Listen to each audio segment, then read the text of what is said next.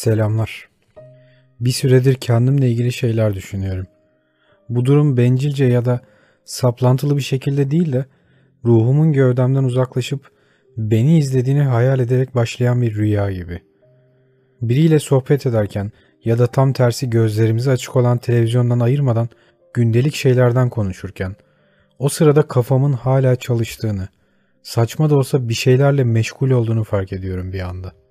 Sanki kafamın içinde benim minyatür bir versiyonum varmış da aklımın odalarında o da kendi kafasına göre takılıyormuş gibi geliyor.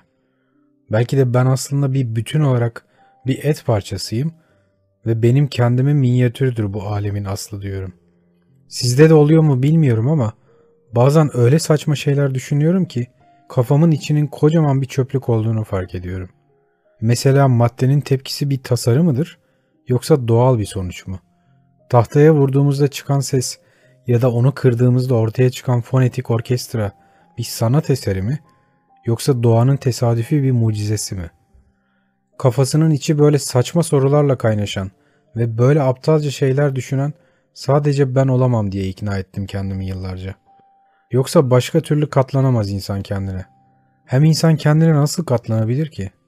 Yıllarca her gün aynada aynı şeyi görmekten ve bu şeyin biçim değiştirdiğine bizzat tanıklık etmekten kim sıkılmaz ki? Nasıl oluyor da katlanabiliyoruz ki ona? Nasıl bu kadar dar ve çirkin fikirlere sahip olan bir şeye tahammül edebiliyoruz? Başka çaremiz olmadığı için mi?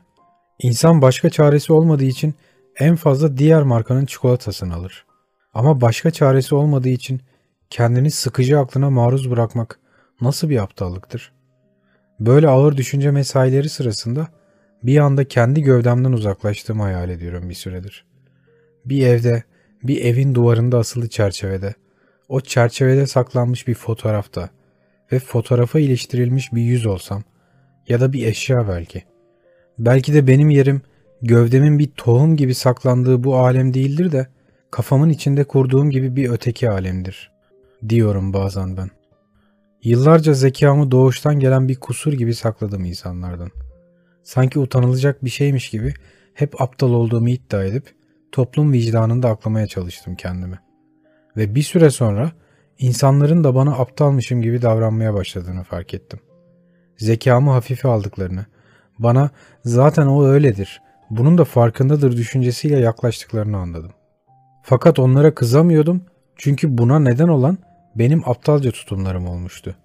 Daha önce pek çok kez yaşla ilgili çıkarımlar yapmıştım fakat 30'undan sonra anlaşılan en önemli gerçeklerden biri de sanırım insanın gövdesinden değil aklından başka kaçabileceği bir yer olmadığı. Kafamın içini tıpkı gövdem gibi gittiğim her yere kendimle beraber götürmüşüm. Haklı olduğumu sandığım kavgalarda meğer ne büyük aptallıklar etmişim diyorum şimdilerde. Zeki olduğumu kabul edecek kadar akıllı bir adam olsaydım eğer, belki de o dünyalar tatlısı kızı üzmezdim diyorum. Belki de o işte başarılı olabilirdim diyorum. Hatta biraz daha cesur bir adam olsaydım, şimdi kim bilir nerede olurdum diyorum. Fakat insan doğası gereği haksız olmanın yenilgisine karşı çıkar. İnsanlar bizi işaret etsinler ve bakın işte bu o desinler isteriz. Ama bunun için eyleme geçmenin yükünü göğüslemek istemeyiz. Çünkü doğamız gereği fikir eylemden önce gelir. Zaten bu yüzden düşünmek en kolay maharetidir tabiatımızın. Fakat iş eyleme geldiğinde düşünmek konusunda olduğumuz kadar başarılı olamayız. Tıpkı herkesin devletin başına geçse kim bilir neler başarabileceğini düşünmesi ya da iddia etmesi gibi. Ama göründüğü gibi hepimiz boka batmış durumdayız. Bir süredir kafamın içindeki karmaşa vebalı ve anlaşılmaz şeyler düşünmeme neden oluyor. Kendini fazla önemseyen insanlardan sıkılmış durumdayım. Sırf kendi başına geldi diye kendini ve hikayesini önemseyen insanlar çok sıkıcı. Benim de bazen başıma tuhaf şeyler geliyor. Ama bunu edebi bir hileyle bir başkasına ya da size hikaye etmiyorum. Aksine başıma gelen bu ilginç şeyleri sıradan birer rutin olarak kabulleniyor, onları bir uzvun gibi görüyorum.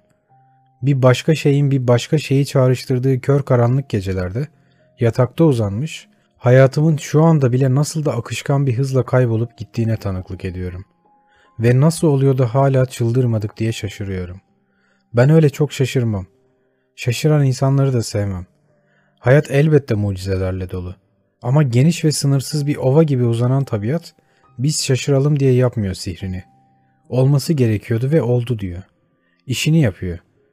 Biz de bu önemli işlerin bizim için tezgahlandığını düşünüyoruz. Neden bu kadar benciliz? Niçin yatakta uzanmış, odanın kör karanlığında bunları düşünüyorum dediğim geceler geliyor aklıma. Aylar evvel başladığım podcast yayınlarım çok mu kötü gidiyor diye soruyorum o kör karanlık gecelerde. Kitap siparişlerim geldi. Biraz para biriktirmiştim. Kendimi şımarttım bu ay ikinci kez. Kör karanlık geceleri düşünürken paketten Saramago'nun körlük kitabı çıkıyor. İlginç bir tesadüf ama önemsemiyorum. Hayatın küçük cilveleri işte. İnsan kendi kendine sürpriz yapar mı? Ya da şaşırtmak için çocuksu bir şenlik tezgahlar mı? Yapıyor işte. İnsan çaresiz ve yalnız kalınca neler yapmaz. Hep geciktirdiğim, ihmal ettiğim şeyleri düşünmeme neden oluyor kitap. En çok neyi ihmal ettim, neyi geciktirdim diye soruyorum kendime. Herkesin verdiği klasik cevaplar. Bir süredir kafamın içinde bir tımarhane inşaatının sürdüğünü hissediyorum. Son yıllarda yaşananların şiddeti, her şeyin boka batması, işlerin sarpa sarması, yalnızlık ve kör karanlık gecelerde yaşanan çaresiz anlar. İnsan sanırım hayatının bazı dönemlerinde zaman algısını kaybediyor. Bir zamanlar ailenin küçük çocukları, genç kızları ve oğlanları olan bizler, birilerinin dayısı, amcası, halası ya da teyzesi olduk. Bu o kadar acıtıyor ki. Sanki orası bir mertebeydi de bizden çalınmış gibi hissediyorum. O iki bina arasındaki uzun ve geniş oyun alanında başka çocukları görmek, içimde aksi bir ihtiyarın gölgesini uyandırıyor. Çıkın oradan demek istiyorum öfkeyle. Bizim orası. Siz bilmezsiniz ama kapıcı Veysi abi çok kızardı orada top oynayanlara. Ne tuhaf. İnsan büyüdükçe geride kalan çocukluğun kıymetine duyduğu saygı da artıyor. Ama son dönemde hissettiğim şey derin bir kırgınlık. Sanırım herkese kırgın olduğumu hissediyorum. Kafamın içindeki minyatürümün bembeyaz bir deli gömleğiyle yine kafamın içindeki bembeyaz odalardan birinde bir duvar dibinde bir duvarın köşesine sinmiş ağlamaklı bir ses tonuyla bir şeyler mırıldandığını hayal ediyorum. Neden benim önemsediğim kadar önemsemediler beni diyorum. Niçin bu kadar umursamaz davrandılar? Hiç mi gelmiyordum akıllarına? Sonra kırılmama neden olan insanların ben bunları düşünürken neler yaptıklarını düşünmeye başlıyorum. Birini çalıştığı dairede evraklara gömülmüşken, diğerini yeni tanıştığı flörtüyle sohbet edip korku ve endişeyle dinlerken, ötekini tüm bunlardan ayrı olarak yorganın altına gizlenmiş gizli gizli ağlarken. Sonra tüm bunları düşünen kendimi düşünüyorum. Daha doğrusu geniş bir zenginlikle hayal ediyorum. Kendimi yatağa uzanmış, bunları hayal ederken hayal ettiğimi hayal ediyorum. Üstelik o sırada yatakta uzanmış, uykunun gelmesini beklerken. Sanırım bir şeylerin içimi kemirdiği o karanlık dönemlerden birinden geçiyorum. Önce tatlılıkla başlayan bu macera, zamanla içimde bir ışığın ağır ağır karanlığa hapsolmasıyla devam ediyor. Sonra kafamın içinin derin bir karanlığa hapsolduğunu, zamanla gövdemin de bu karanlığa bulaştığını hissediyorum. Hani insan ağır bir melankoliye kapıldığında bedeni de bu karanlığa eşlik eder ve ta uzaklardan belli eder ya rengini. İşte öyle bir karanlık, öyle renksiz bir leke beliriyor içimde. İnsanın en çok kendisiyle yüzleşmekten, kendisine sorduğu sorulara cevap vermekten kaçındığını anladım.